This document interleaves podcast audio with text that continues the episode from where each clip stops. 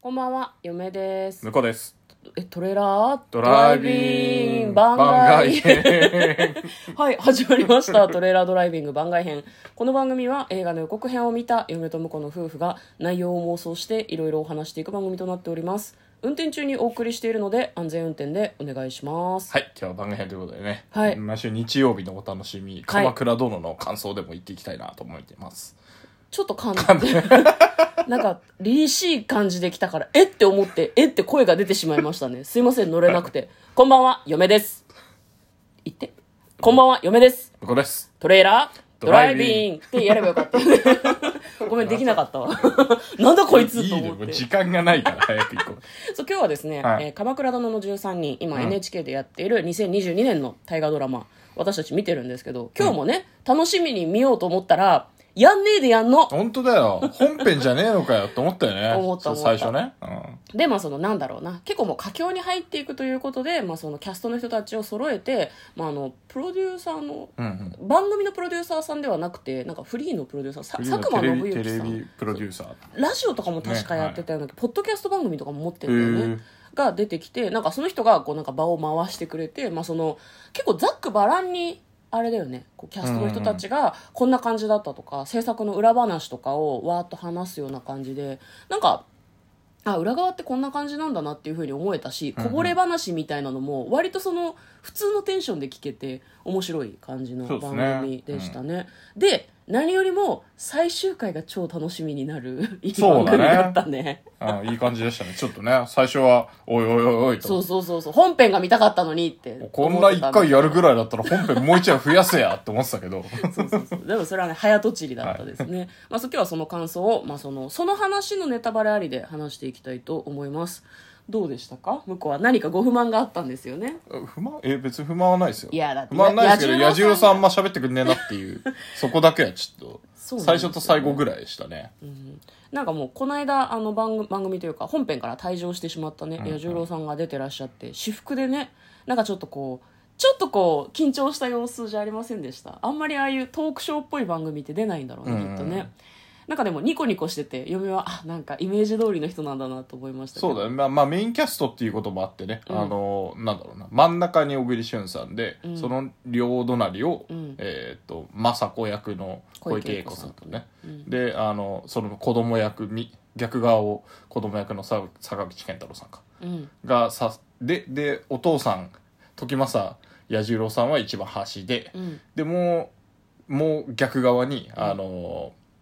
ひあ日吉和引吉勝をうんやった佐藤二郎さんがねうん佐藤二郎さんは普段ねあの NHK の歴史ハンターみたいなうんやつで、えー、と司会やられてるんで多分それもあってうん普通に出てきてたんだと思うんだけどうん佐藤さんと彌十郎さんをもうちょっと近づけてた方が退場した組で話したりとかできたんじゃないかなと思ってそうねあと佐藤さんと彌十郎さんが意外とそのオフでも交流があるみたいな話をしてたから、まあ、ただ座組的にやっぱり小栗旬さんが最後まで出るしさ彼が座長だから、うんやっぱ彼を中心に話をしていくみたいなそそそうういいうう感感じじだだったんじゃないかなとあの逆に小栗旬さん一番 MC 側でもよかったかなと思うんだけど、まあそこはまんべんなく話せるように一応ね一応ね一応親子の順に並んでるんですよね、そうね親姉弟そしてその子っていううんのね、部外者っていうふうそうに部外者っ て部外者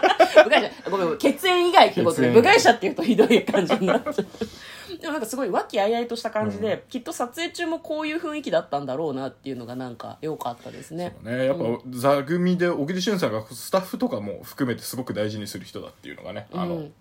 前に見たプロフェッショナルそう仕そうそうそう事の流儀で出てたんでなんか場をやっぱ盛り上げてこうとか、うんそういうのはやっぱやっぱ座長はみんな多分そうやるんだと思うんだけど、やっぱま気あそれ遣うによね周りにねそれに乗っかってるうん人たちも多かったっていうか、うん楽しくやってやられてたんだなっていうのが伝わってきてよかったですね。そうそうそう、まあ、確かにその、まあ、コメディ要素も多いしね、うんあの三谷幸喜さんの脚本なんでうん辛いことばっかりじゃないっていうかう、んねなんかその実際スタジオに出てこなかった人で、まあ、その源頼朝役の大泉洋さんとか、あと上総介うん役の佐藤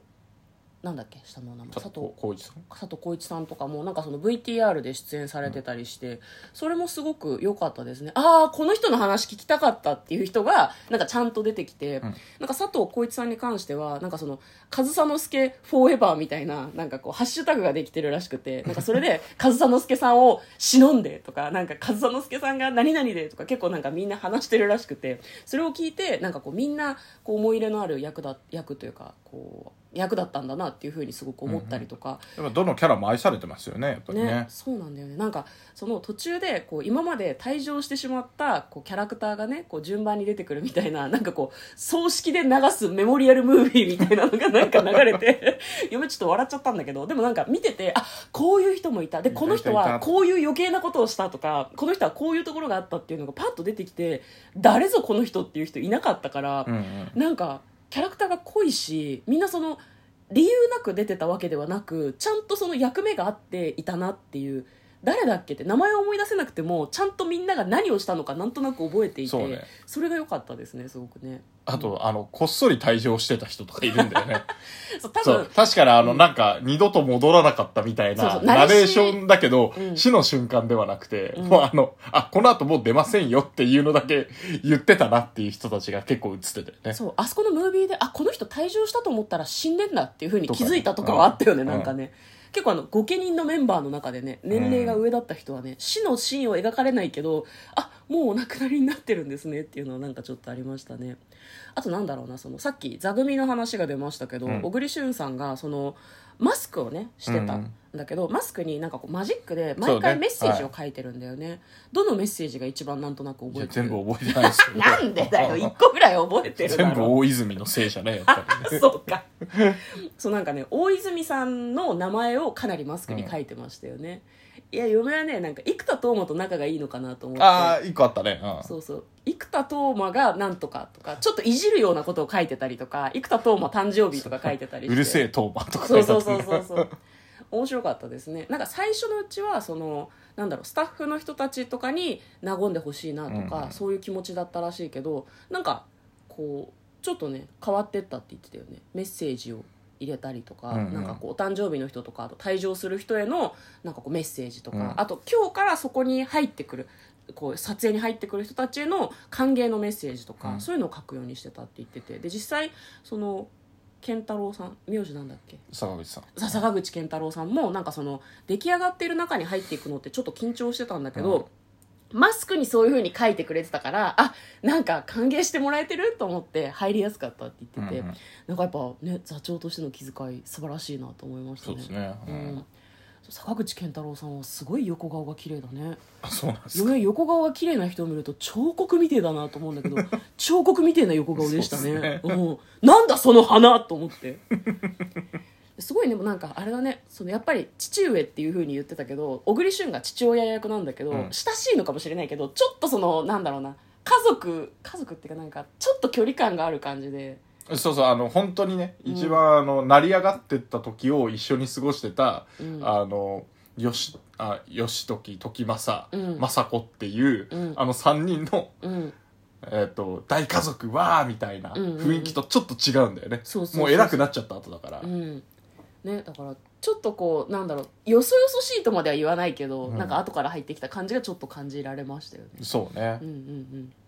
でもなんかこう役者さん同士の関係性みたいなのもちらっと見えたような感じがうんうんしましたね彌十郎さんも全然そのまあそのなんだろうテレビの仕事をあんまりたくさんされてないっていうのもあると思うんだけどあんまりその威張らないというか、うんまあなんかゆ映像はまあ初めてなので、そうみたいな感じでそうすご小く栗さんとかにいろいろ教えてもらったみたいなことをねねおっし結構ゃってたか他らねのインタビューとかでも言ってたし、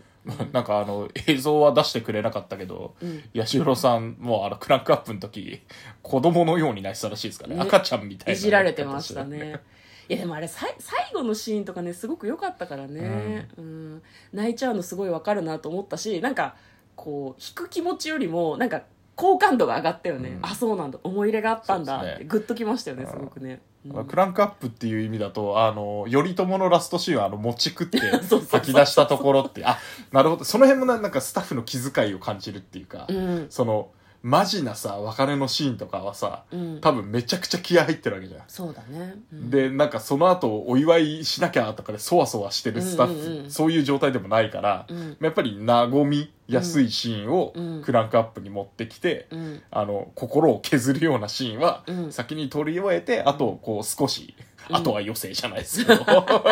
少しこうなんそかんなに和気合んいで入れねなくてもねそうと気りあ合えいず入れなくてもいいしあのなんだろうきついシーンの後にあの和むシーンを持ってきて、うんそこでクランクアップでたのあのみんなでお花あげたりとかね幸拍手せにしたりねとかそう、んあの送り出してあげるみたいなことをしてたのかなと思ってそういうのもなんかねほっこりしますよね。ね、なんかその頼朝の名場面